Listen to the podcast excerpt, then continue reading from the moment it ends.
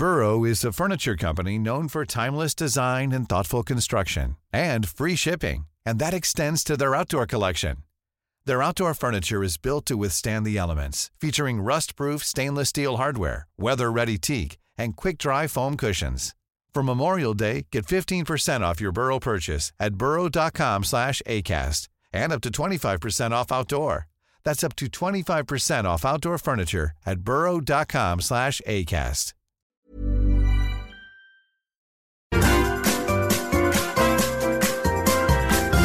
You are listening to the Mother of All Talk Shows podcast with George Galloway. Millions of people watched all or part of the Mother of All Talk Shows over the last ten days. I mean millions of people. I can only be specific about the two point five nine millions who watched all or part of the Mother of All Talk Shows on the mainstream platforms that can be checked right now by any one of you. two point five nine million in ten days. But I cannot count the viral quality of the pirate clip, which has now been repirated and repirated in Arabic in particular all over the world. But I can hazard a guess that at least another two point five nine million have seen that clip. I mention it not just because I'm proud of it. Why wouldn't I be? Why wouldn't my team be? But to show to you that you are a part of a family now growing vast, dwarfing all other comparable television ventures anywhere in the world. If I tell you that B B C Question Time tomorrow night will get an audience of around two hundred twenty thousand, you can put into perspective the kind of numbers that we are now racking up with no advertising budget, with no cross-media fertilization, not a single person or organ of the mainstream media ever mentions the existence of the Mother of All Talk Shows. This is all down to you. It's you who have kept this audience growing, and it's your word of mouth that is ensuring it is into the stratosphere now. And Ravi, our sponsor for the first hour, will need to be joined by a new sponsor for our second hour. I'll talk about that very shortly. Now, I was very privileged to be there in Havana, in Cuba, when Fidel Castro, thirty years ago or more, denounced the so-called N G Os, non-government organizations they call themselves. Back then, there were some non-government organizations. I myself was the head of one of them for three years in the nineteen eighties. But increasingly, those N G Os really should drop the N because they are government organizations. Fidel called them Trojan horses and banned them from Cuba, and called upon all like-minded leaders throughout the developing world to kick these Trojan horses out of their gates. And it was a perfect crystallization of what I, even in the nineteen eighties, had begun to see. These N G Os, whilst no doubt their volunteers and some at least of their staff are not doing it for the increasingly large salaries, but out of the goodness of their hearts, a kind of vocation, the people that volunteer in charity shops and so on, I make no criticism at all of them. But these organizations increasingly are a tool for the Western governments, which increasingly supply most of their money. The bigger the charity, the bigger the N G O, the more likely their state, or in the case of the E U, an agglomeration of states, are funding their operations. And of course, there's no such thing as a free lunch. That lunch comes with strings, and those strings are that these N G Os increasingly have to follow the diktat, and some of them do it very willingly indeed, of the so-called human rights narrative of the so-called rules-based order, which is effectively American rules and the basis of international relations over the unipolar period, which is now rapidly coming to an end. The United States and its loyal satrapies decide what the rules are with no legal basis whatsoever, never mind a decision of the world's governing body, the United Nations and its Security Council, and they ruthlessly impose them on countries. They send in the economic hitmen to do the job and hope that by strapping a yoke of indebtedness onto developing countries, they can keep them in line, secure their votes in the United Nations, get their level of debt through international institutions that they control, like the World Bank and the I M F. But if the economic hitmen don't work, then the jackals come next. The jackals kill people. That's their job. If the economic hitman doesn't get you, the jackal will get you. And if the jackal can't get you, as in the case of Fidel Castro, for example, then the military is more than ready to move in. In some cases, all three are present at the same time. Mali is a case in point. In the French colony of Mali, the economic hitmen were in for a very long time. The jackals have been ever present. The day of the jackal in Mali has been every day since independence. And even the French military, the so-called Foreign Legion, have been repeatedly sent, interposed into internal affairs in Mali. And murder and mayhem has been the result. But Mali now has a president that is standing up to French colonialism. And he has booted out the Trojan horses of the French so-called N G Os. We'll be talking to an Africa expert on this very subject in just a few minutes' time. I mentioned Trudeau earlier, hypocrite of the twenty-first century. I myself think that he wins that prize out the park for a whole range of things. You've seen him in blackface, though he is achingly concerned about anything that might possibly be described as racism. And you see him now denouncing China for its attitude to lockdown protests when he led his own stormtroopers, who included a cabinet discussion about sending in the Canadian military to destroy the truckers' protest against COVID nineteen protests in his own country of Canada.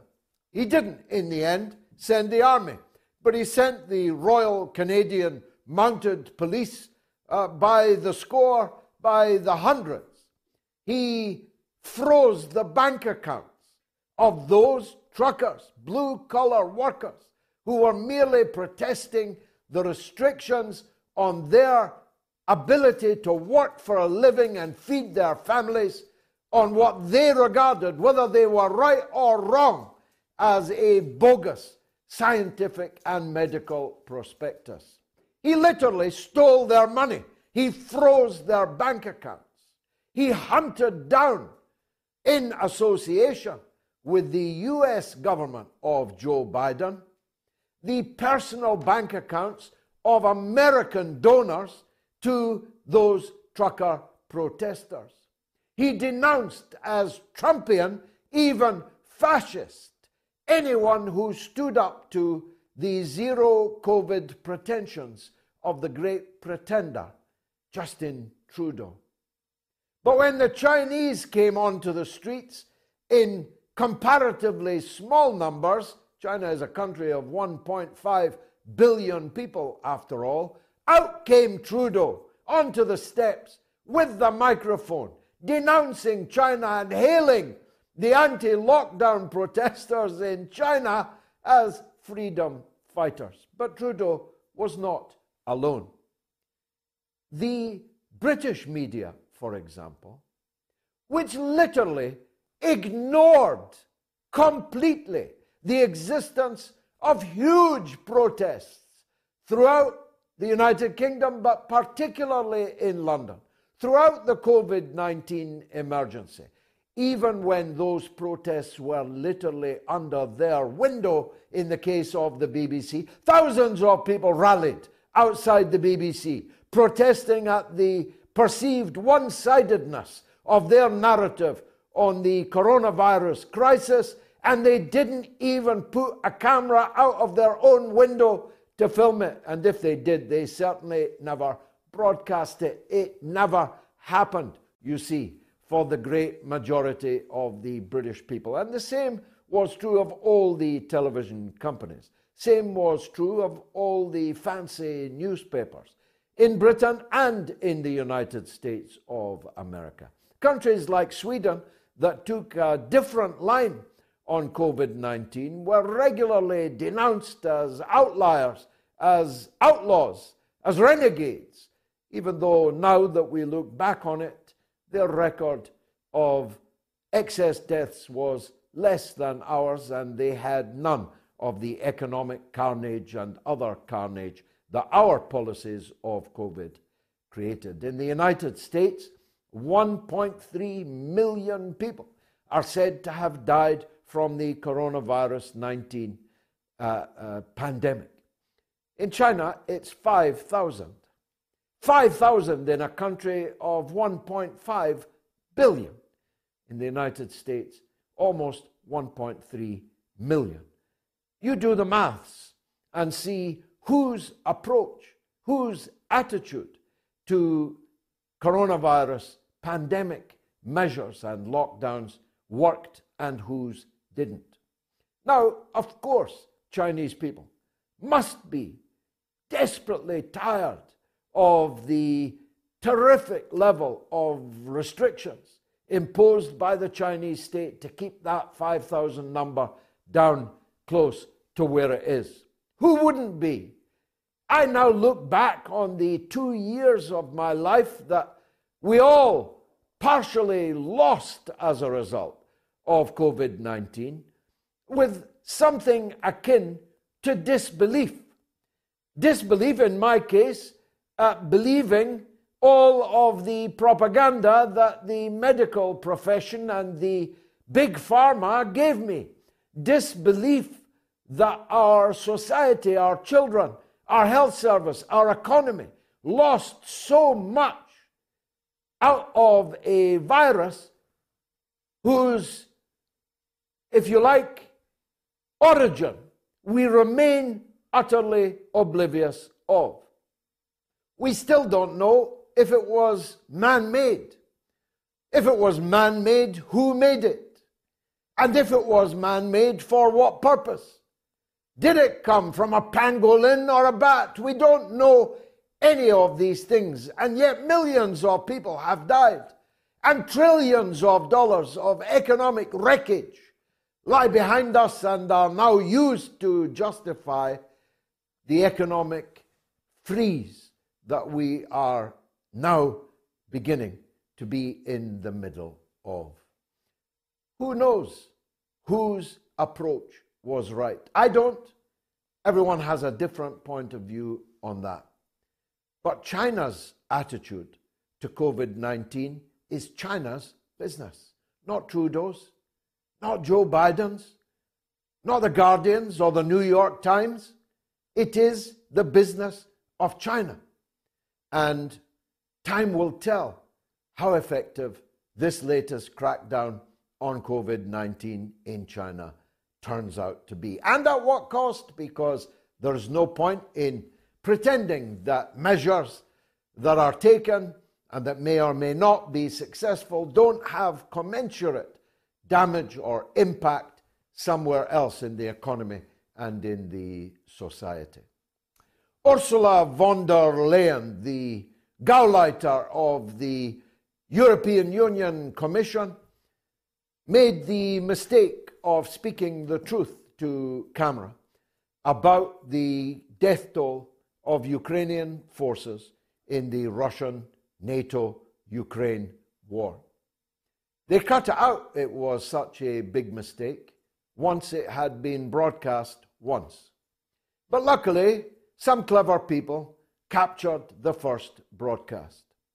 And in it, von der Leyen says that more than one hundred thousand Ukrainian soldiers have been killed since February twenty-fifth of this year. That is to say, in less than a year. On the basis that in every war, between two point five and three times the number of people are wounded as are killed, that means close to half a million casualties in Ukraine in just ten months. This means the cost of the war that Joe Biden and NATO are insisting must continue has reached stratospheric levels, catastrophic levels. The damage to Ukrainian society will not be recovered from for generations to come. In Kiev now there is no lights and no water and no heating, although there's always lights for Zelensky's television appearances and his Vogue and Vanity Fair photo shoots. But for the great mass of the suffering people of the great city of Kiev, which I've visited many times and adored and loved with all my heart, are suffering that you cannot go to the toilet above the second floor of the high-rise buildings in which many, maybe most, of the people of Kiev now live, because you need electricity to work the pumps, to work the toilet. Just think about that, if you will. It's very cold here in the United Kingdom on this, the thirtieth of November, but not nearly as cold as it is in Ukraine.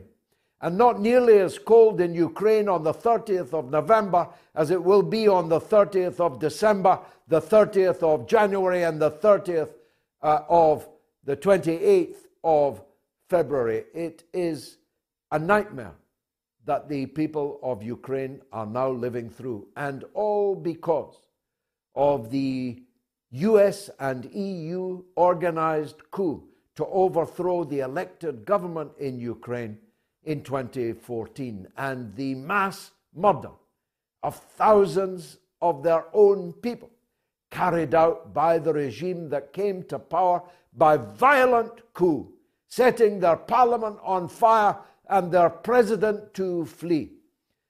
Those eight years since twenty fourteen have wreaked a death toll which is now reaching catastrophic levels. If von der Leyen is accurate, then the number of dead soldiers and the number of inexorably wounded and maimed soldiers is a scar on the face of Ukraine that will never heal.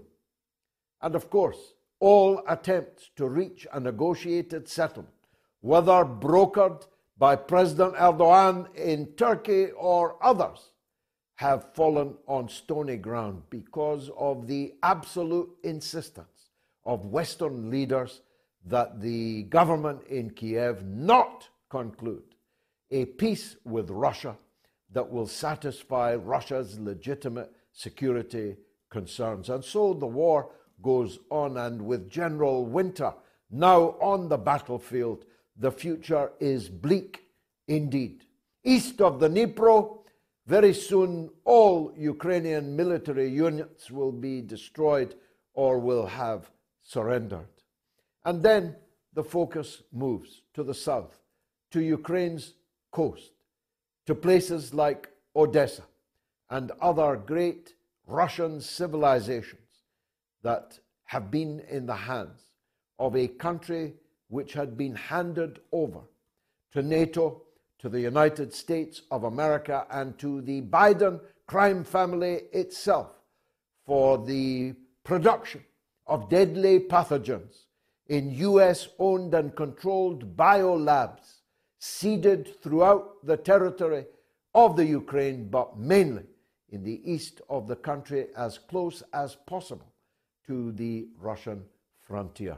I've spoken too long, but it's important what I've had to say. Fasten your seatbelts. It really is the mother of all talk shows. Hey, I'm Ryan Reynolds. Recently, I asked Mint Mobile's legal team if big wireless companies are allowed to raise prices due to inflation. They said yes. And then when I asked if raising prices technically violates those onerous two-year contracts, they said, "What the f*** are you talking about, you insane Hollywood ass!" So to recap, we're cutting the price of Mint Unlimited from thirty dollars a month to just fifteen dollars a month. Give it a try at mintmobile.com slash switch. forty-five dollars up front for three months plus taxes and fees. Promo rate for new customers for limited time. Unlimited more than forty gigabytes per month. Slows full terms at mint mobile dot com. Millions of people have lost weight with personalized plans from Noom. Like Evan, who can't stand salads and still lost fifty pounds. Salads generally for most people are the easy button, right? For me, that wasn't an option. I never really was a salad guy. That's just not who I am. But Noom worked for me. Get your personalized plan today at noom dot com. Real Noom user compensated to provide their story. In four weeks, the typical Noom user can expect to lose one to two pounds per week. Individual results may vary. Got a poll running. The West is being hypocritical in condemning China's COVID lockdown policies. A, yes. B, no. You can vote on my Twitter feed, on my YouTube channel. Please subscribe to my YouTube channel or my Telegram channel, which is t.me forward slash George Galloway. It is overwhelmingly a yes. On Twitter, eighty-nine percent yes. On YouTube, ninety-one percent yes. And on Telegram, ninety-five percent yes. It makes you wonder what these hypocrites imagine the public to be. Do they think the public doesn't realize that this is just another stick to beat China with? Another section of the hellish orchestra that is mustered, each section called in whenever it is thought likely to be efficacious. Now we can add another one, COVID lockdown policies. Now, there's a ghost on Twitter, and that ghost is the ghost of Garland Nixon. He's one of my best friends in American media. He's one of our most popular commentators. Yet the real Garland Nixon has been banned in perpetuity by the new regime of Elon Musk that was supposed to be putting an end to all of these things. However, Garland is not an apparition. He's as large as life, and he's here and always will be on the mother of all talk shows. Garland Nixon, a welcome. Let's start with your uh, Twitter status. Um, any chance of Musk uh, reinstating you?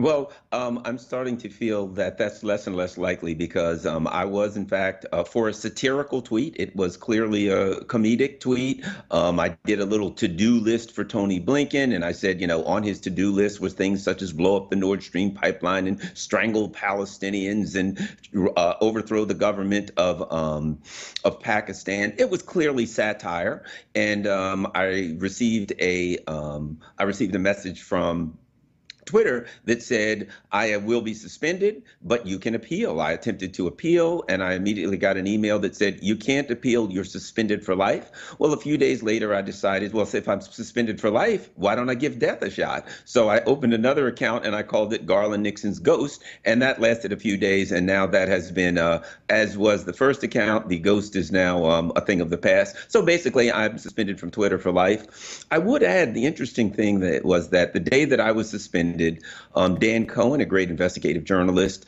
um, did a bit of investigation on Twitter, and he found that um, a huge number of NAFO trolls had gotten together. They all sent a request to Twitter for me to be um, expelled, and apparently as a result of this organized NAFO troll, which as we know is an intelligence operation from the U S government, um, Twitter sent them the responses that said, we received your complaint, and as a result, Garland Nixon has been permanently suspended from Twitter.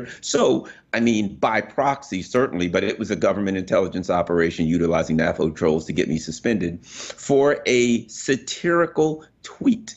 And what they said was hate, that is, it was hateful conduct. Interestingly enough, since then, a lot of people have sent me many other tweets where people called for assassinations, murders, Donald Trump to be um, a military firing squad, Alan Dershowitz, on all of these other tweets, none of which seem to be hateful conduct. But, you know, I think I stepped on the third rail. I went after the the empire's uh, foreign policy.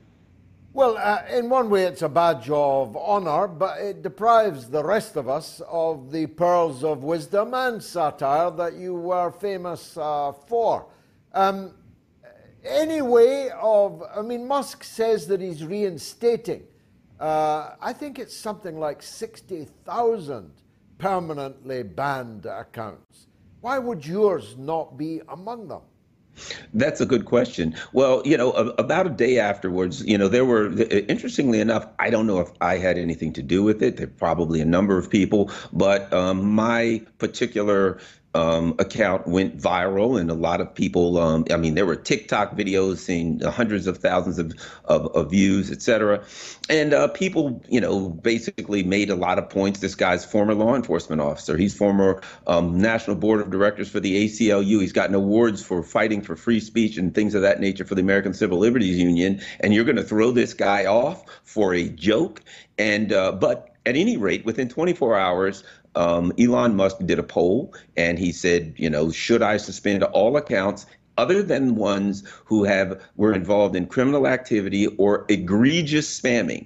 seventy-seven percent of the people said yes. And then he said, you know, vox populi, vox dei, meaning the word of the people is the word of God. It's going to happen next week. So today is Wednesday. According to his edict, Uh, according to his claim, that would mean that I would be would be reinstated sometime this week. But again, the question is, does the U S Uh, uh, uh, you know, does the U S empire still hold some kind of veto power over Twitter, so they can just say, yeah, well, you, you, only certain people are, are allowed back on, or maybe his claim will be overridden by the U S um, the, by the State Department, and they'll say, you know, you can't allow anyone back on. The question is, does he own Twitter? Is he in charge of it? I, I guess we'll see. The week is will be over, what, Saturday night? Yeah, uh, of course, it's not just the uh, U S government. The E U issued a public statement today. You'd think they'd be embarrassed. This is a group of countries that call themselves the free world. This is a group of countries that are forever telling us how they cherish freedom and freedom of speech and so on. They issued an edict that Twitter faced a ban in the European Union if it allowed people that it had previously suspended uh, back onto the platform. Uh, I could, I had to read it twice uh, to actually uh, convince myself that it was real. This is a set of governments openly warning a private media company about who it will be allowed to engage with or uh, to use its uh, platform. So Musk is between the United States government and the E U. To be fair to him, it's not an enviable place. Yes. And well, what's happening here is the truth is coming out. The reality is that we have a discussion about free speech on Twitter, but it's not really about free speech. This is the truth is it is the opposite. It is about the Um, the U S government, the U S empire and its vassals um, putting forward misinformation, disinformation, or particular narratives that are extremely brittle and easily debunked. They cannot afford, this is, you know, I've referred to this as a, um, a, a crisis of an epistemological crisis. How do you know what you know? How, what kind of discussion do you have about how the things that we believe?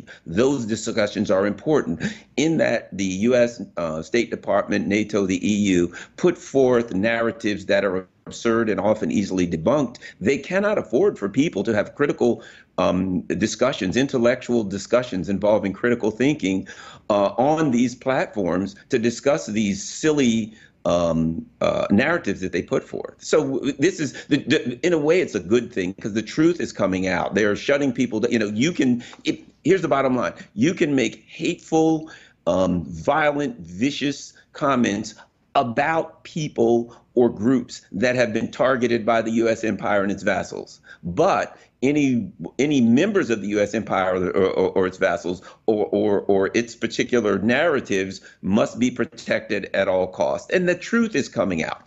Now, uh, talking of uh, of uh, propaganda, uh, what do you make of, uh, I don't know if it's the same in the U S, but here in uh, Europe and in Canada for sure, there's uh, an all-out assault on China over its lockdown policies. And there's not even a hint of embarrassment uh, from the people who pursued exactly the same lockdown policies and treated the protesters against them as arch criminals, if not fascists. Is it the same in the U S?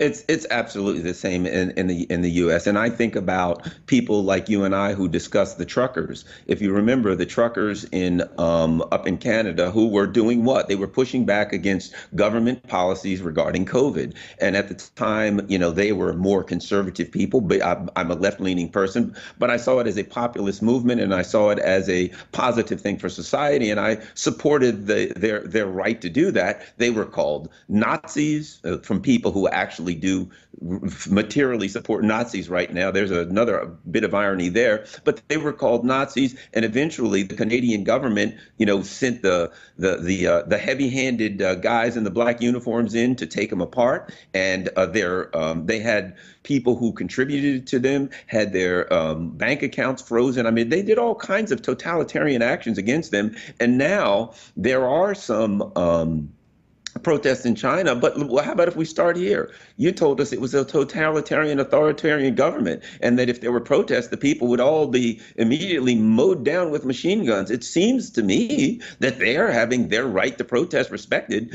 it, it, it, more so than the truckers in Canada. And as you said, these were the people who were in favor of lockdowns and put down protests that opposed the um, COVID policies here. And now, once again, they're exposing themselves. People are looking at them and, you know, it's a good thing, as far as I'm concerned, when they so blatantly and openly expose the hypocrisy of their policies. They don't really stand for any policies, as it were. It's all about who is the enemy and how can we go. Another human rights um, joke that they're using to go after, to smite their adversaries. Now, uh, the war drags on, uh, Garland, uh, largely at your expense, Uh, though the ultimate price is paid by the dead bodies of Ukrainians and the freezing bodies of those Ukrainians not yet killed in this bloody war, which has now dragged on for the best part of a year, uh, ten months uh, to be precise. Um, how is it seen from the U S? Von der Leyen is caught on camera, footage is out today, saying that one hundred thousand Ukrainian soldiers have died in the war, which means that two to three times that number have been wounded, maimed in the conflict. So uh, more than four hundred thousand people killed or wounded in ten months. Uh, how many dead Ukrainians is the U S government prepared to pay? In a nutshell, all of them until they run out. And then if they can do Poles or Romanians or any other group, that they'd be perfectly happy to do that. A big part of the discussion regarding, uh, right, particularly now, the last few days, um, the big uh, news story in the U S regarding that is Emmanuel Macron's visit to um, Washington, D C As I said, I'm four blocks from the White House right now in my office. That's K Street right behind me. So Macron's probably not far away. And uh, the news is reporting that uh, significant uh, uh, reports that the um, the Europeans are furious because uh, the United States is profiting greatly, you know, because of the war profiteering, and also the U S is um, removing, uh, in you know, is basically deindustrializing um, the E U and bringing the industri- industry to the United States, and that there's uh, there's a, a a good amount of enmity coming. What is Macron going to say? And you know, you and I have discussed that significantly in the past, in my opinion. He's going to he's going to do the same thing that Olaf Scholz came here uh, and did when he was uh, discussing the Nord Stream two. He's going to keep his mouth shut. He's going to do what he's told. And when he goes back, he's going to do his job. The ruling elite in the E U understand that their job is to pacify the masses in Europe as long as they possibly can, while the United States c- continues to profiteer and to take the industry of Europe and bring it here. They have to give the illusion. They have to be controlled opposition. Macron, Schultz, et cetera, they'll pound their fists, they'll weep, and they'll gnash their teeth, and they will try to give their constituents the illusion that they're standing up to fight against the U S, taking their heavy industry, when in fact they are nothing but collaborators. And I don't know if the European people do, do that, but the, the, here's, here's the truth. The Americans are laughing at them.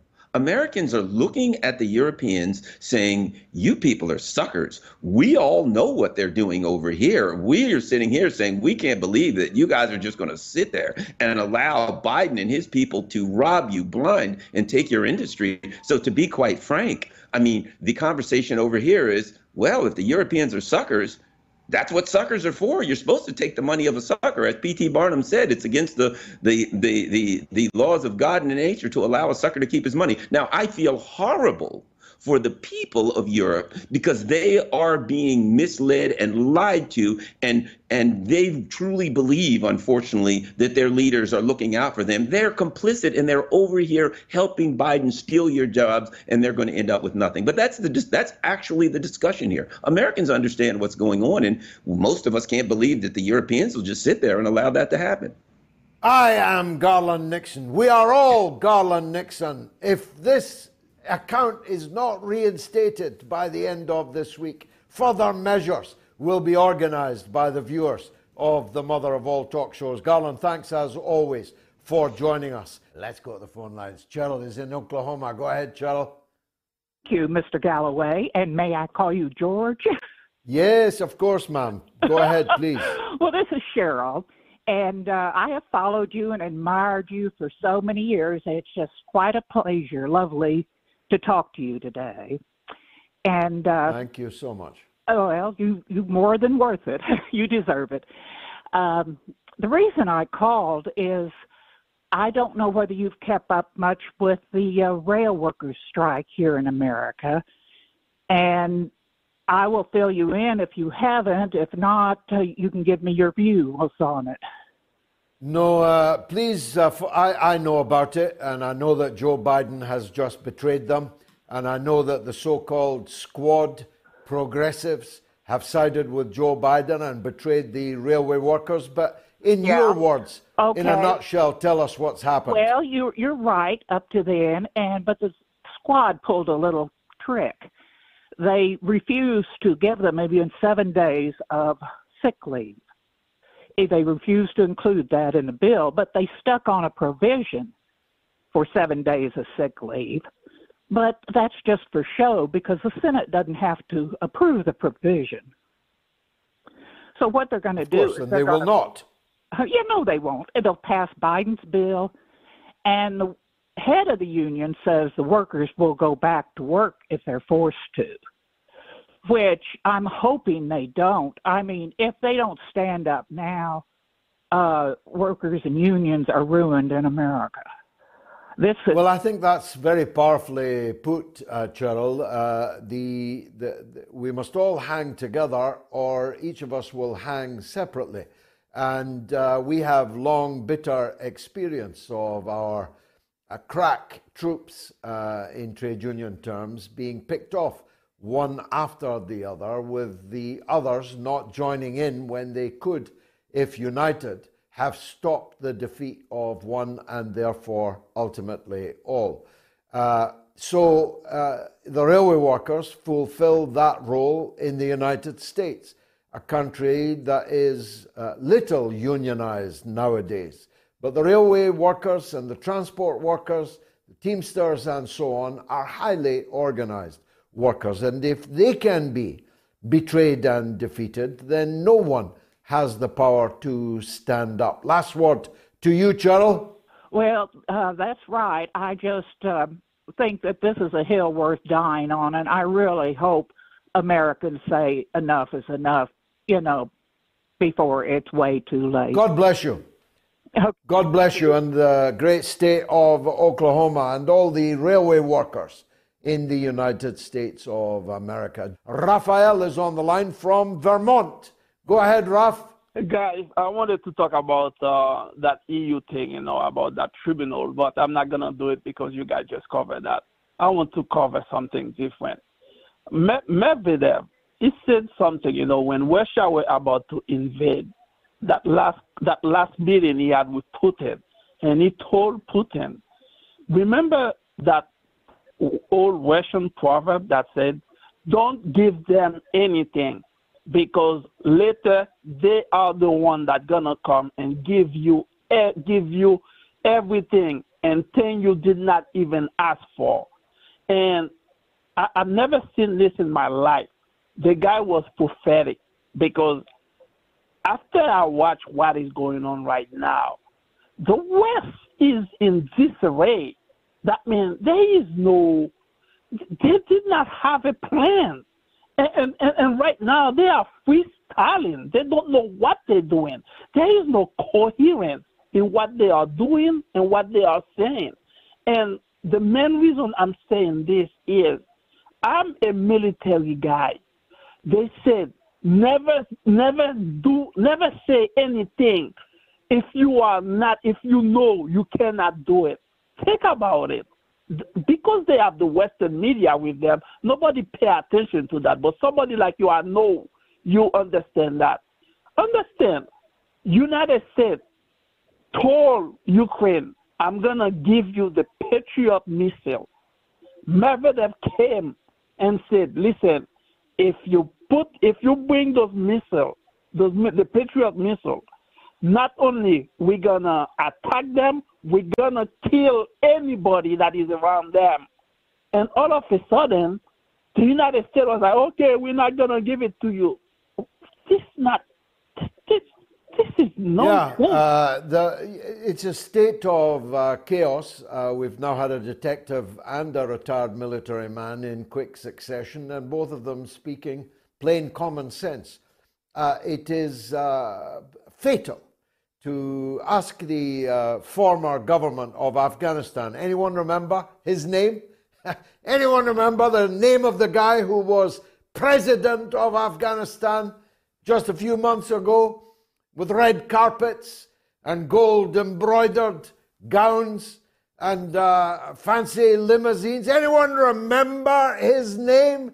None of you remember his name. He's the ex-president of Afghanistan, and he couldn't be more ex.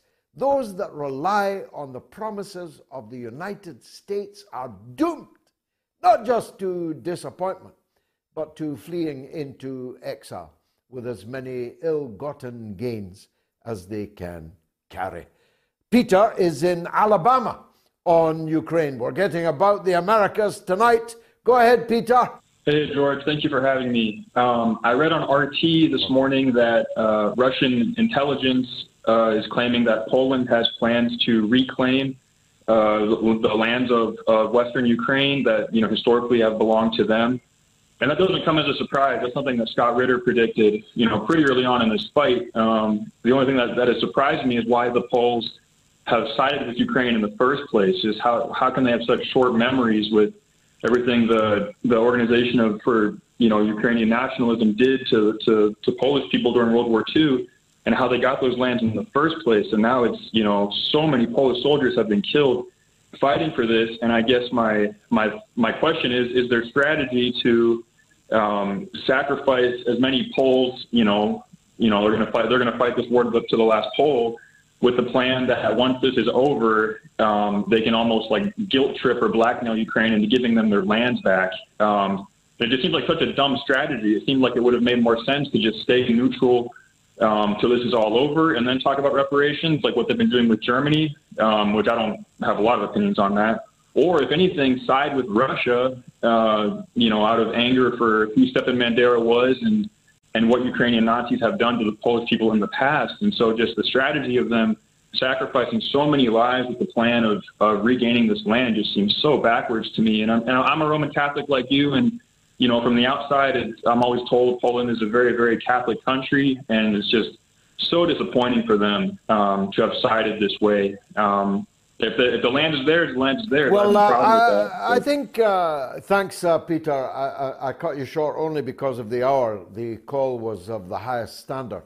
Uh, the uh, the thinking, I assume, is that having done everything they can to assist Ukraine, when the Western Ukrainian state falls into a state of collapse, uh, they will then move in to keep order and to protect uh, the ancient Polish lands, particularly the great Polish city of Lvov, uh, which they absolutely consider to be theirs, as as uh, as uh, English as uh, uh, uh, as Milton Keynes.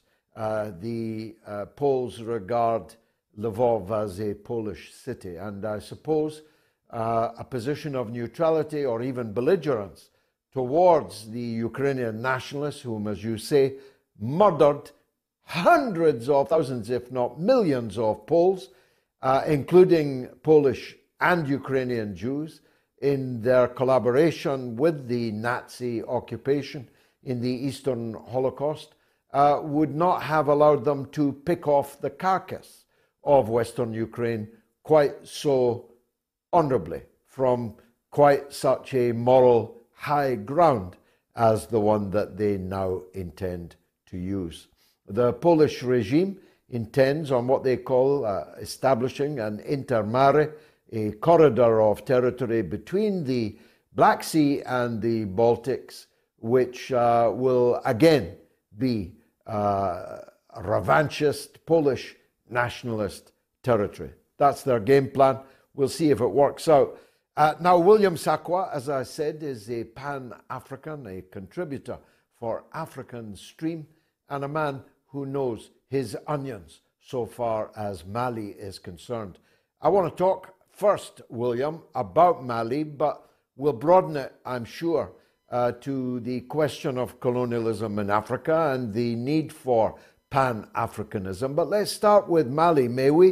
Uh, it's a very significant development that Mali has booted out what Fidel called the Trojan horses of the N G O industry. How did all that come about?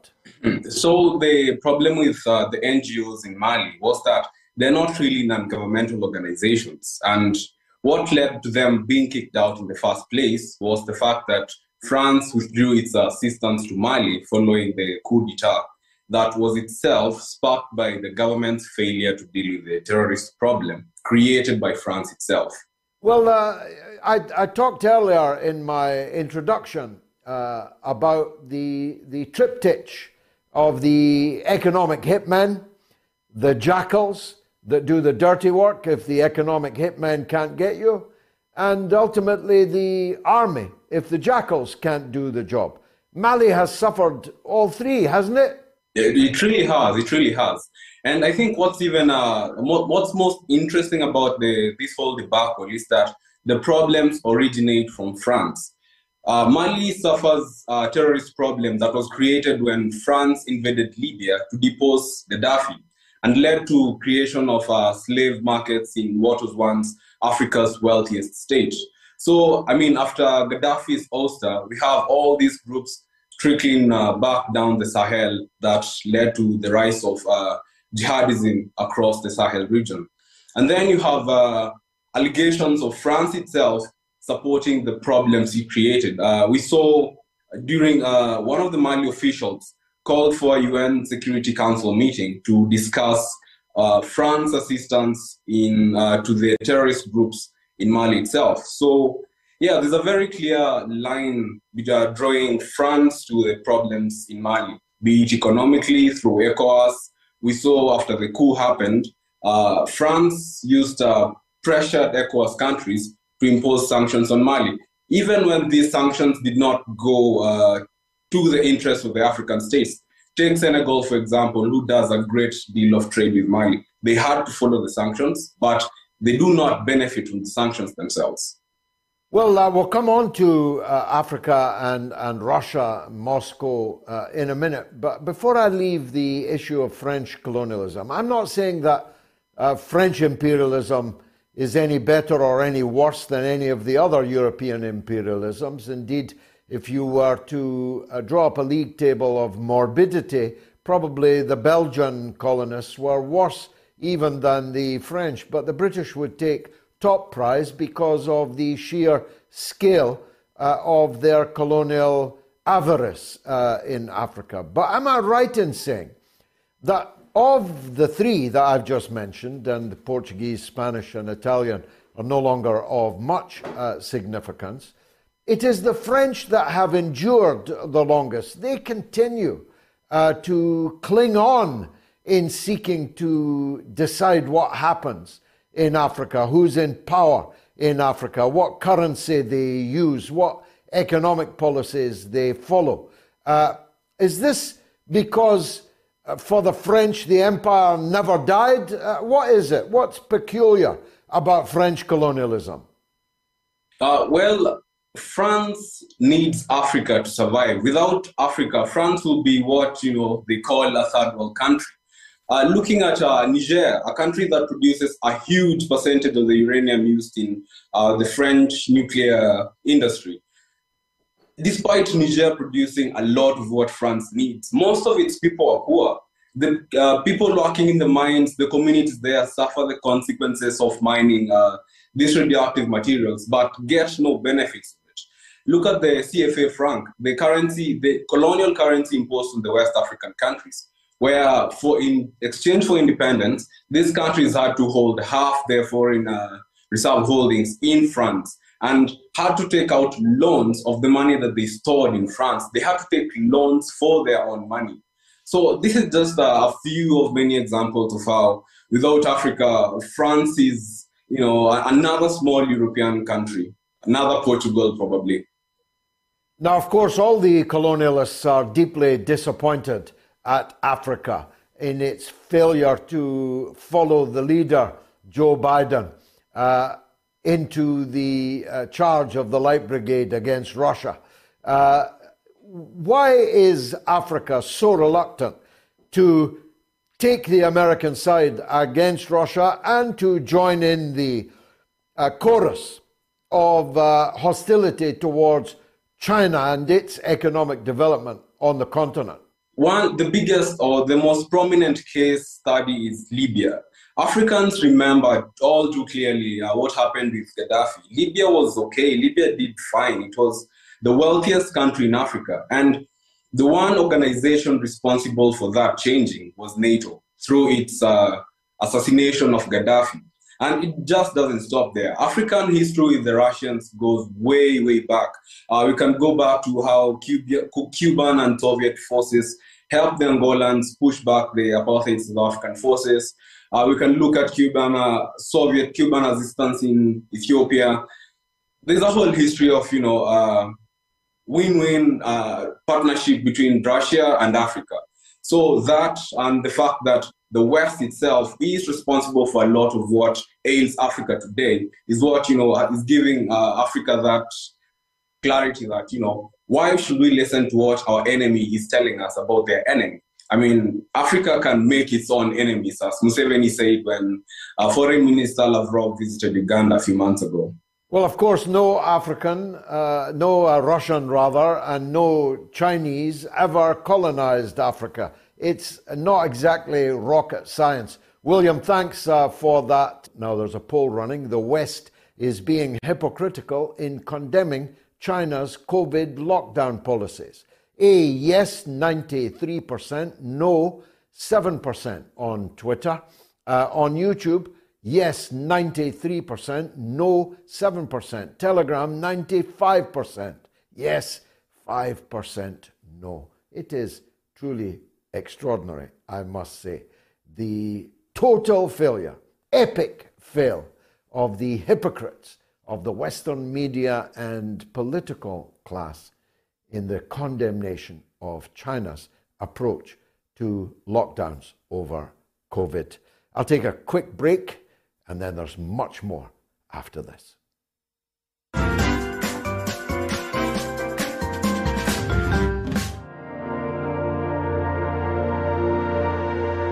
As the green smoke rose, their faces flashed out, pallid green, and faded again as it vanished.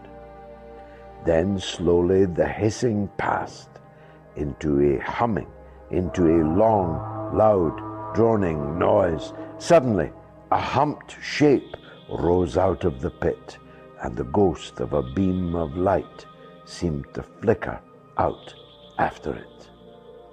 Forthwith, flashes of actual flame, a bright glare leaping from one to another, sprang from the scattered group of men. It was as if some invisible jet impinged upon them and flashed into white flame. It was as if each man were suddenly and momentarily turned to fire.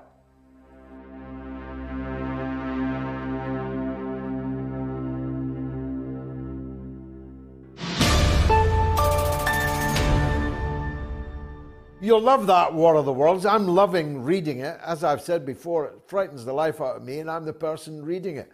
Written, uh, or first published rather, by H G Wells in eighteen ninety-seven, with extraordinarily prophetic, I mean, stunningly prophetic, uh, farsightedness. Uh, Wells imagined an invasion of Martians of the Earth, of England in particular. It turns out, though, that it was actually an allegory of British colonialism in Africa, as we were just talking to William Sakwa about. Let's go to Canada, where Liam is on the line, about the truckers. Go ahead, Liam. Hello, George. Um, I appreciate you taking my call. So um, I've, I've uh, been a long time um, opposer to the Canadian media's coverage of foreign foreign affairs, being a Syrian-born Canadian, and um, knowing all the lies about the Iraq war, um, the invasion of Afghanistan, the uh, revolution, so-called revolutions of the Middle East, and so forth. But I never um, once uh, thought there would be any propaganda concerning domestic affairs, such as the truckers' um, protests of the COVID policies. So I was, uh, I was, um, I was okay with knowing that the R C M P stopped the protests of truckers because, according to the media we hear, and I don't live Uh, anywhere close to where the truckers were demonstrating, so I wouldn't know personally. But what the media said is that they were um, funded by a lot of um, armor with them and weapons and whatnot. So um, I didn't see anything wrong with the government intervening. But I would like to ask you a genuine question, which uh, in no way is to inter- interrogate you or anything, but how do you know about um, the domestic propaganda Uh, of, of our media? Like, how do you know what they're saying is correct or not? Because um, I, d- I didn't even give it a second thought when I uh, when I heard that the protests were were stopped. Well, I, ho- I hope you will. I, I, I, yeah, well, I hope you will next time give it a second thought, uh, because you already know that your government are liars, and if your government will lie to you about Iraq, about Russia, about Israel, Palestine, about uh, Afghanistan, about Libya, about Syria. If you already know that they're a pack of liars, why believe them when they tell you that a section of your own community, people that look like you, talk like you, have the same accent as you, but who work for a living driving trucks, are goose-stepping Nazis and fascists? You really ought to have given a, a second thought, and I hope that you will in future. These yes, truckers I, were blue-collar yes, uh, workers, Liam, trying to make a living, and they were they had their bank accounts stolen by the government. How can that be justified? Last word to you, Liam. Well, um, that's exactly why I called in, is to um, is to ask how a person like me, who was raised for most of their life in Canada, but um, strongly opposes everything that Canada does uh, outside of Canada, can be better informed about our domestic policies, because really we only have one news channel, which is the C B C, and no other yes, country really uh, really focuses on Canada, according to what I know. I mean, I watch Al Mayadeen, I see you on Kalima Hurra. I, I don't hear much about Canada because, of course, we're just America's, uh, you know, dogs in the end of the day. But um, how would I be well, better look, uh, informed Lynn, on my... Yeah, well, uh, you can be better informed by uh, being a regular viewer here, because we covered the trucker story many times. Me and Garland Nixon had many significant interviews about it. Uh, but uh, in general, you know, the, the great Irish journalist Claude Coburn uh, coined the phrase, nothing is true until it's been officially denied. If you want to extrapolate from that, work from the assumption that your government are liars and that you must drill down into anything they say, which you're already doing on international affairs, and you must do on domestic affairs too. Wonderful to talk to you. Ronwell is in Chicago. Go ahead, Ronwell. Hello, George. Um, before I get to the uh, COVID um, lockdowns and stuff, um, on Julian Assange, um, there, there are five major um, outlets out there are now for um, dropping charges for Assange, just so you know. And now on the COVID um, uh, lockdowns, um, I feel like the uh, the, uh, the corporate press are being um, hypocrites uh, because I remember... Uh, They, they are triggering about the um, the, the free freedom truckers in Canada or something like that. And now, and uh, it's other parts of the world, like in New Zealand, they're being cited. And now that they're triggering all the um, uh, COVID uh, lockdowns in China. I, I mean, I feel like the West is being hypocrite on the one. I sometimes feel like questioning. Well, uh, it's uh, look, it's uh, listen, man, it's hypocrisy with a capital H, writ large, as high as a mountain. It is unbelievable that people who treated their own COVID skeptics with such savagery of rhetoric and sometimes physical violence, and in the case of Canada, financial penalty, seizing the money of truck drivers because they had the temerity to stand up to their government's diktat, to now be hailing the Chinese COVID skeptics as freedom fighters and the Chinese government as somehow a tyranny. We'll be talking very shortly to Angelo Giuliano, uh, an American in China, about that very subject. Ronwell, thanks for the call. Nice to hear from you again. Uh, Boca Janduma gives six euros, a regular, regular donor, and uh, says, I'm chipping in for Moats America. There you go. Moats America supported in the Netherlands. Barry Lim gives two pounds fifty. Hello gives two euros. What do you think of the World Cup games? Well, I'm watching them uh, avidly uh, and uh, have spoken at some length on Sunday and on last Wednesday about uh, the hypocrisy attached to World Cup coverage. Uh, Nick M's Classic Boxing Channel, wow, gives five pounds. I'm a big fan of you, George. Thank you, Nick. I'm a big boxing man myself. Kenneth gives one pound seventy-nine. Africa will be the most populous continent by twenty fifty. That's a new one on me, Kenneth. They'll have to go some, but certainly, Africa's future is golden if it can overthrow the shackles of U S and European colonialism. Golden silence gives two American dollars. Moats America, please be the bridge for Gonzalo and Scott. That's a reference to the uh, bad blood between uh, Gonzalo Lira and Scott Ritter, both of whom are independently big friends of the mother of all talk shows. Paul is in Ottawa on the truckers. Go ahead, Paul. Uh, thanks for taking my call again. Uh, George, uh, lots to say. Uh, hopefully I can get uh, this as concise as I can. We do have more than one uh, uh, news station, just want to let everybody know.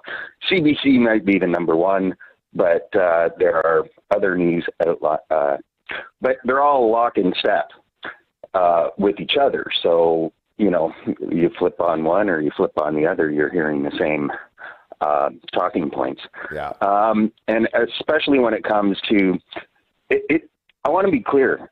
It wasn't just truckers. I would say the truckers were maybe ten percent of the people that were actually down there. ninety percent of the people when, when, it, when it would rock and roll during the, uh, more in the evenings and, and certainly on the weekends, at least ninety percent of the people were just supporters of the truckers.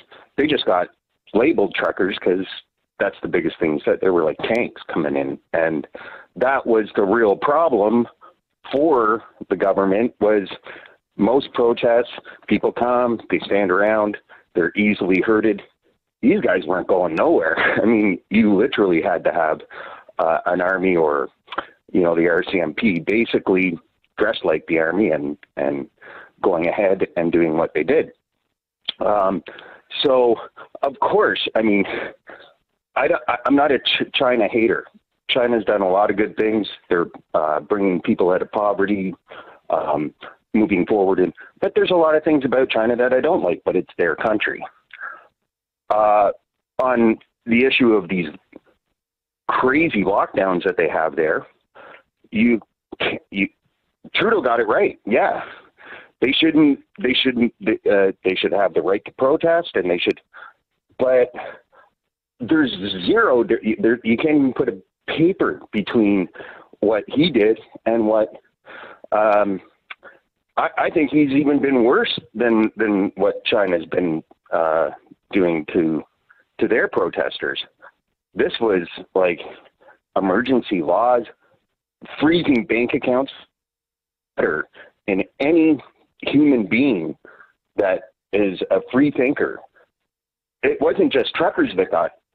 It was just people that, you know, gave fifty bucks or, you know, a hundred bucks, and they were like, yep, you're supporting a terrorist group. We're freezing your account. Now they didn't do, uh, they didn't do everybody, but they sent a message. Hey, look what we can do, which should be just.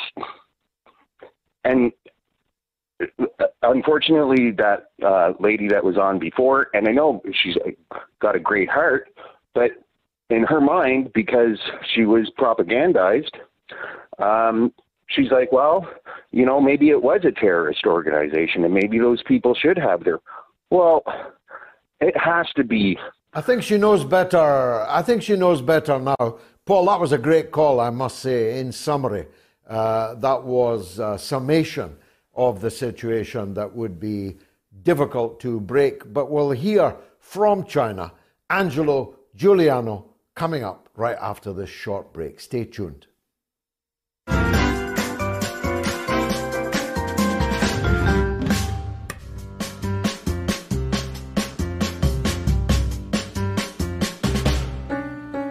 We're charting now with our podcast in one hundred thirty countries and territories around the world. And we're in the top ten in the United Arab Emirates, Indonesia, where we're number one, Croatia, Egypt, Pakistan, Sri Lanka, Poland, and Nigeria, and even the Cayman Islands, even the tax dodgers. There's new episodes every Tuesday and Friday. You can listen to the very best of Motes anywhere and at any time. You can also get the episodes a day earlier if you are a supporter of mine on Patreon.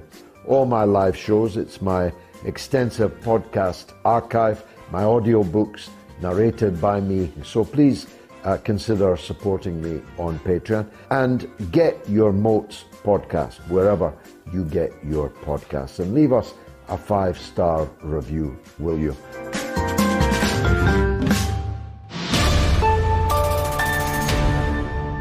Well, I'm just reading here, our podcast is not only within the top five percent of the most followed podcasts in the world, and forty-seven percent of you aren't even subscribed to our podcast. So half of our audience have put us in the top five percent globally around the world. And we're number one in several countries, including some of the more unlikely, like Saudi Arabia. Uh, so please continue to share the news of the podcast far and wide. Please follow or subscribe wherever you get your podcasts and rate it five stars. We're also one of the highest rated too. Angelo Giuliano is a great friend of the show. We've spoken to him many times before. He's a political and financial analyst and long-time resident of China. And he joins us now at an unearthly hour. Angelo, I'm really grateful to you uh, for that. Uh, we've got a poll running. Uh, the West is being hypocritical in condemning China's COVID lockdown policies. On Twitter, ninety-three percent say yes, they are being hypocritical. On YouTube, ninety-three percent. And on Telegram, ninety-five percent. So the hypocrisy isn't working. How does it look to you in China?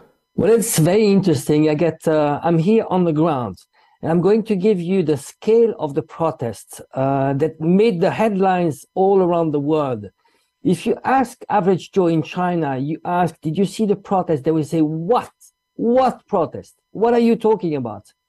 Uh, I'm going to give you some figures. And uh, keep in mind that the China has one point four billion people. The protest uh, last Saturday, the largest protest in all around China, the total was probably around ten thousand people protested in the street peacefully for a country of one point four billion people. I'm going to give you, I'm going to compare to what we had in Switzerland. In Switzerland, a country that is two hundred times smaller than China, we had one hundred thousand people going to the streets because of COVID protest. So uh, the, in scales, you know, if you compare, we are talking about a protest two thousand uh, times less than what we had in Switzerland. So it's a very tiny minority. That doesn't, you know, that doesn't mean that some people uh, are discontent, are tired of COVID lockdown. Uh, to be honest, I'm, I'm, I do not agree with the zero COVID policy. Uh, I'm against vaccines as well. But the question is, uh, do the Chinese government need to please me or need to please the Chinese? And right now, at this present moment, there is still a majority of people in China that agree with the government. You need also to keep in mind that we are, uh, China is basically in a hybrid war against the collective West. China has been attacked, has been attacked on many, many different fronts. In Xinjiang, terrorists have been financed by the U S for uh, separatist, uh, uh, you know, uh, they've been financing separatist and terrorist groups actually in Xinjiang. They've been funding uh, separatist groups in Hong Kong. We had two attempts of color revolution in Hong Kong. And also, very important, China is very afraid of potential bio-warfare. Uh, you saw recently in Ukraine, we discovered there were lots of bio labs. Uh, what those bio labs are trying to do is to uh, find some virus that actually would match a certain D N A. Well, uh, uh, COVID nineteen is not the first time that China has such problem. Remember in two thousand three, China had SARS. SARS, the spread was not as wide as COVID nineteen. But the lethality rate, mortality rate was eleven percent. So China is very, very afraid. So when you look from outside, it seems like irrational. Why would they go through such pain to contain a, a virus that actually is no worse than the flu? Well, there are more reasons. And Chinese people, they believe in their government because, you know, it's, it's a very capable government. And they know that uh, it's it's ultimately to save people, to save life, but maybe there's also some reasons uh, that are related to bio-warfare. So important. Uh, there's also something uh, so very, very important that people need to understand that what happened in, in China, you uh, there is the foreign hands behind some protest here. uh, it's uh, somehow an attempt of color revolution. How do color revolutions start? Usually they start with the legitimate grievances.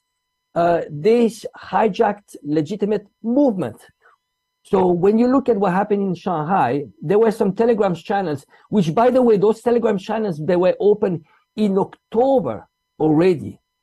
Some Telegram channels were actually monitoring the protest.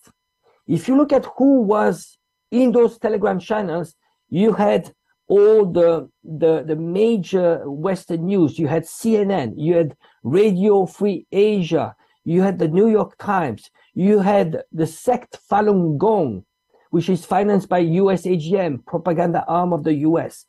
And very important, the people managing those Telegram channels were all Chinese living outside China, and actually also a prominent uh, dissident that was actually part of the nineteen eighty-nine color revolution attempt in Beijing, Tiananmen Square, which is uh, who's financed by some sh- sh- some uh, some N G Os. So you see, they were taking uh, those well, protests in Shanghai. They were taking orders from outside China. So very, very important. They are well, that's le- pretty, let, yeah. let, let me let me wind that back, because that's quite significant uh, news that you're bringing us. You're saying that one of the people organizing the Shanghai protests, which, as you said, uh, reached around ten thousand people across the whole of China, uh, one of the organizers was one of the organizers of the Tiananmen Square events. Who is this person and where are they? Uh, while we are talking, I think it's uh, Zhou Fanzhong. I'm going to get you the name. I, I don't have it. One second. Uh, Zhou Fanzhong. I have a, I have his bio right here. Uh, Zhou Fanzhong was a key student leader who helped organize the Great Democratic Movement in Tiananmen Square. Well, keep in mind, it was nothing about democracy there. You know, there were savages. Uh, three hundred people died in reality in, in Tiananmen. Uh, actually, nobody died in Tiananmen Square, but in Beijing, that the, during that period, three hundred people died. But half of them, one hundred fifty soldiers and policemen, were beaten to death. Some were even burned to burned to death. You know, so those are the real information about what happened back then. But this is one of the first color revolution that we experienced.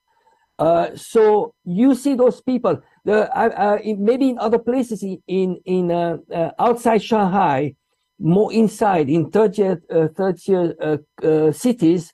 Uh, they were probably, you know, uh, organic uh, protests, but the scale, the scale for a country of one point four billion people, it was maximum ten thousand people protesting in fifty different cities. In some cases, in one city, you had only two or three protesters. That's how big it was. And uh, w- let me ask this. Why are the Chinese government so uh, firm Uh, about lockdown? Um, they presumably pray in aid that only five thousand people or so have died from COVID in China, as compared to well over a million in the United States, and countries like Britain and France and Italy and so on, also huge uh, death tolls. Are they still as resolute and committed to the current policy, the policy they followed from the beginning? Or is there any crack appearing in intellectual circles, in political circles, about whether the cost of these lockdowns in economic terms and in terms of opportunity cost, money spent on uh, COVID cannot be spent on cancer, Uh, and on the mental health of the people, uh, of being continually tested, continually locked down? Uh, you're absolutely right. Uh, if uh, uh, in early in the early days of COVID nineteen, the mortality rate was higher. If uh, you were to take the rates that we had in the U S, uh, uh, for population of China would be five million people dying. And this would have been unacceptable for Chinese. Uh, the, the responsibility of the government is to protect their people. But now, after three years, uh, there's a, a frustration. People uh, do want to open up, and the government has listened. Uh, the, the last two days, they're actually starting to relax the, the zero COVID policies, and I think they are gradually getting out of this. Uh, I think it's absurd. It is an, an absurd policy, but they might have uh, uh, other reasons. Uh, but they want to go slowly because they're, uh, it seems like they're, they're unprepared for a, a big wave all at once. You know, just the capacity, hospital capacity is not there yet. And and keep in mind that they haven't forced people to take vac- vaccines. So, you know, they, they're worried that, especially for the older people, that uh, this would be a heavy cost to pay. And just uh, they have a different concept of life and, and, and people's protection. Uh, they look at society as a whole. Uh, it's less individualistic. So this is why they've been so compliant when it comes to a zero COVID policy. But things are changing and the government is listening. Uh, it's going to relax. And China is going to open up. Now, there's been some good news for China this week. Uh, the uh, government in Taiwan, uh, widely held to be an instrument of the United States anti-China policy uh, and harboring separatist ambitions, was roundly defeated in the local elections in Taiwan. And the K M T, Kuomintang, the traditional founders of Taiwan, who, whatever else you can say about them, are Chinese nationalists. They don't believe that Taiwan is a separate country from China. They had a very significant victory. Tell us about that. Uh, let me give you first the background of Tsai Ing-wen. Tsai Ing-wen, she was actually selected by the U S uh, already back in two thousand four. She was, uh, according to uh, some WikiLeaks cables, she was having secret meetings with A I T, which is the American Institute of Taiwan, which is, by the way, the de facto U S embassy in Taiwan. So she's been working very closely with the U S embassy there. And so they selected her, and actually they groomed her, and they they made sure that she would be, you know, on the um, on the front for being elected. So she is the replica for Taiwan. She's the replica of what you have uh, Zelensky in Ukraine. Exactly the same. Uh, why, you know, uh, because because for fifteen years she's been actually reporting to the U S embassy. Just just make some research, you know, WikiLeaks, Tsai Ing-wen, and you will see she had secret meetings already back then. So this is for the background. Now she's been elected in uh, two thousand twenty. Why she was elected? It's because there was the the, the attempt of color revolution in, in Hong Kong. So they, they they started massively those those riots there, uh, and the the support she had back then, just before the riots in Hong Kong, was thirty-five percent. After the riots, she went up to sixty percent. She, she was not popular on the first place, but she won because of fear mongering about China. Now, she's been ruling for a while, and people are very unhappy. Why? Because she's been the she's been focusing too much on creating tensions uh, with their major trading economic partner, because Taiwan is actually de facto reunited with the mainland. fifty percent of import and export of Taiwan is with the mainland. So it's de facto reunited with Taiwan. Uh, also, one more thing is that you have also two million Taiwanese that work in the mainland. So you have very, very deep connections. So she's been dividing Taiwan and the mainland. And people realize that, you know, you are supposed to work for well-being and you're focusing too much on geopolitics. Uh, so this, the vote you had uh, last weekend was clearly a vote of no confidence. My biggest fear is that we are in two thousand twenty-four, when we are going to, they are going to re-elect another president. Well, they are going, that they might do the same as they did in two thousand twenty, uh, start creating some clashes between mainland China and Taiwan, and that you would have actually, again, talks, you know, the fear-mongering talks to to push Taiwanese to vote more for pro-independence. And keep in mind, there's a uh, why people are so much uh, uh, anti-China. Whenever they hear China, this China bad, you know. Uh, there was a bill passed by the Congress on neg- uh, five hundred million dollars per year on negative coverage on China. Just think for one second, how much can you do with that money to manipulate the masses? You know, manufacture consent. Uh, it's massive, the bad coverage you're having about China. But again, you know, you have deep pockets institutions that actually, this is the, the, the, the, the position of a loser. Why don't you fight China with, you know, normal means, trade, you know, uh, competition? Uh, there are other ways, you know, when you when you are playing sports, why why would you be uh, go against the rule uh, just to, to, you know, kill your adversary and and and and somehow just to be on the front? Uh, you know, uh, paying for bad coverage of your opponent. Well, uh, uh, Angelo, is very low. Uh, yeah, Angelo, let me, as you brought up sport, let me go left field on you. I'm looking at the World Cup. I'm seeing all kinds of countries, some of them absolutely tiny. Uruguay, for example, a population of three point five million, uh, only half of whom are men. Uh, so one point seven Five uh, million men, and they're in the World Cup finals every single time. In fact, they've won it twice. I see other small countries like Wales, uh, for example, and many others.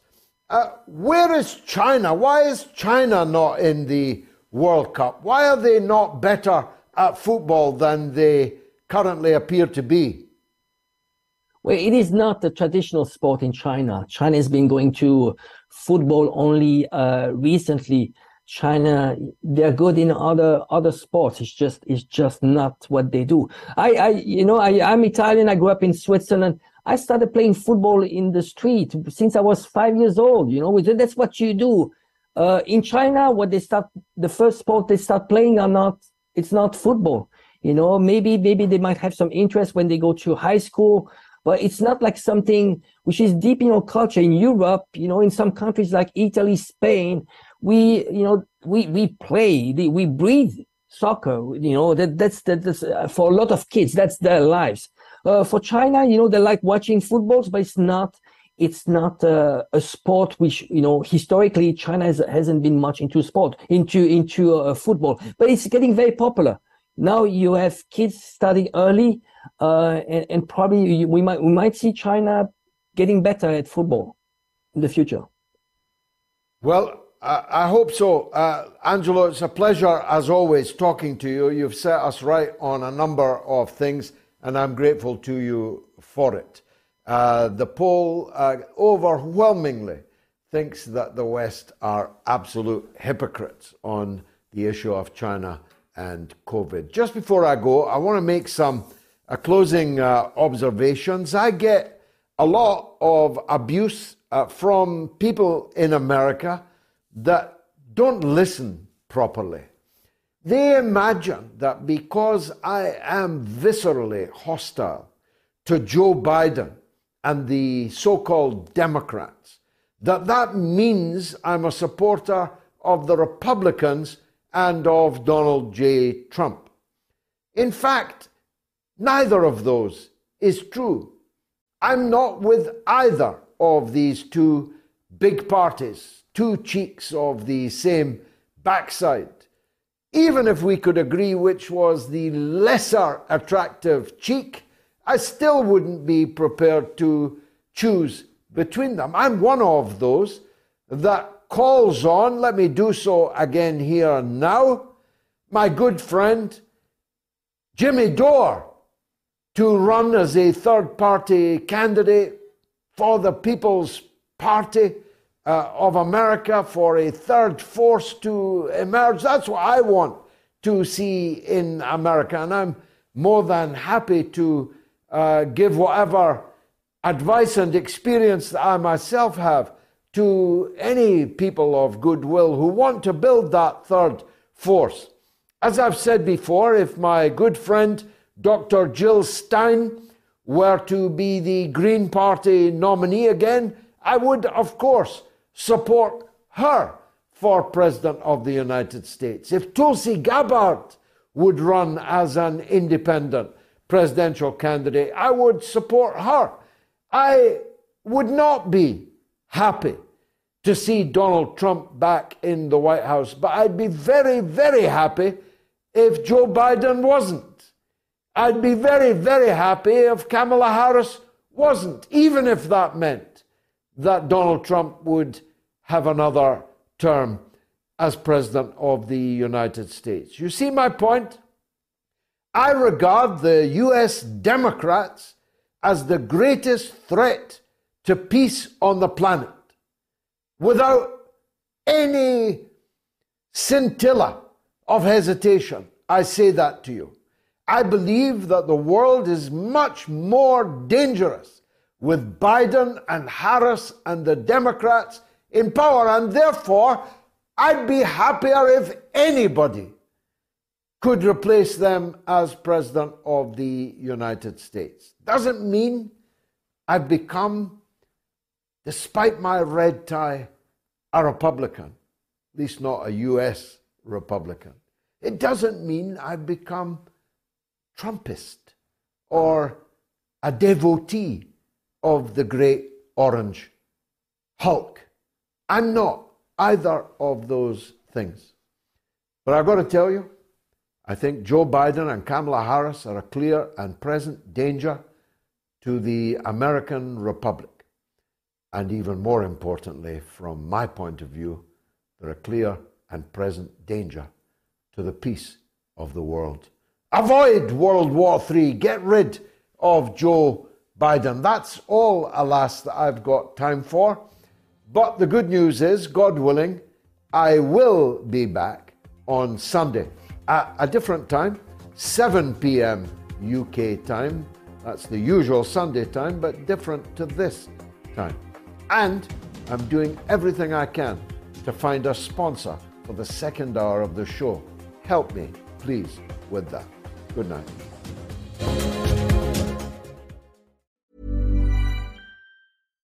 When you make decisions for your company, you look for the no-brainers. And if you have a lot of mailing to do, Stamps dot com is the ultimate no-brainer. It streamlines your processes to make your business more efficient, which makes you less busy.